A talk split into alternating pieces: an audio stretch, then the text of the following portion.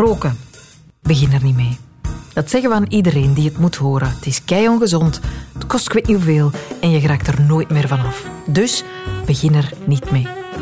Maar ooit is er dus wel iemand mee begonnen. Wie en waarom? Ik ben Sophie Lemaire en dit is een snelle geschiedenis van het roken. We gaan daarvoor heel ver terug in de tijd. We gaan tot uh, eh, 5000 voor Christus terug. Steven Mazil is dit van het Nationaal Tabaksmuseum in Wervik.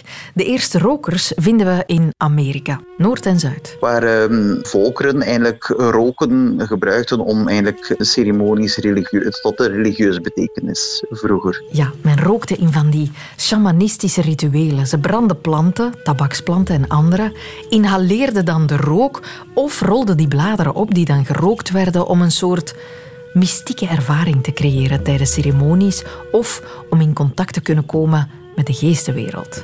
Maar... Naast religie ging dat ook over gezondheidsaspecten toen. Hè, waar was men ook nog overtuigd van, kijk, als we bepaalde rook binnenkregen, dan was dat ook gezond. Hè. Als we bijvoorbeeld lavendel of, of andere kruiden oprookten, was dat voor bijvoorbeeld de luchtwegen goed. Was dat bijvoorbeeld tegen hoofdpijn goed. Dat heeft men dus heel lang gedacht, hè? Dat roken echt goed voor je was. Een van de zaken die gebruikt werden, bijvoorbeeld voor mensen die drenkelingen, die werd er rook eh, via de anus ingebracht in de darmen. Dat was zo zaken die, waarvan men dacht van kijk, dat zijn dingen die het probleem kunnen oplossen. Terwijl dat we nu natuurlijk een heel stuk beter weten. Onthoud het goed, hè. Je redt niemand door rook in zijn of haar anus te blazen. Men had aanvankelijk dus goede redenen om te beginnen roken. Ze dachten dat het gezond was, bijna goddelijk, en zo groeide roken uit tot een sociaal gegeven.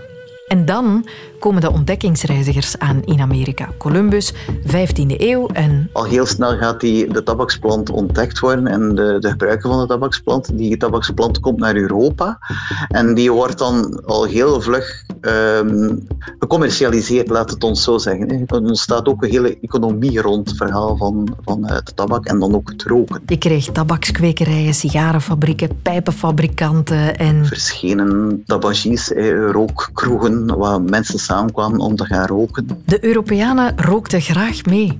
Ook al was er vanuit verschillende hoeken ook wel tegenkanting tegen die nieuwe, vieze, stinkende gewoonte. Het sloeg aan en verspreidde zich wereldwijd. Honderden jaren wordt er graag en veel gerookt. Tot in laat in de 20e eeuw wordt er roken gezien als iets die ontspannend werkt, die, die uitdagend. Het heeft ook een soort cool imago, hè. zeker door de, filmsterren en, en, muzikanten die het roken eigenlijk een soort, een soort imago geven. Hè. Het gaat van ontspannen tot, tot een cool imago. Tot ze midden 20e eeuw ontdekken hoe verschrikkelijk ongezond het is en de roep om die gewoonte aan banden te leggen luider en luider begint te weerklinken. Sigaretten krijgen waarschuwingen, horrorfoto's mee, de overheid sensibiliseert, begint de plekken waar je mag roken te beperken, tabaksreclame wordt gereguleerd en het roken lijkt vandaag wat minder populair te worden. Hier dan toch, want op veel plekken in de wereld wordt nog altijd op grote schaal gerookt. En we mogen de klassieke sigaret hier dan misschien minder boven halen. Er is ook innovatie. En nu, de dag van vandaag, hebben we vooral de opkomst van het vapen. Vapen is eh, een nieuwe vorm van roken waarbij aromaten eigenlijk verwerkt zijn. Het is een alternatief die de tabaksindustrie gezocht heeft voor de tabak maar die ook nu ondertussen ook wel blijkt dat, dat de gezondheid daar ook niet mee gebaat is. Nee, onthoud dat ook, hè. Net als rookblazen in de anus van een drenkeling is vapen niet gezond. Roken zal niet gauw gezond zijn. Dus als het nog zou kunnen, begin er dan niet mee.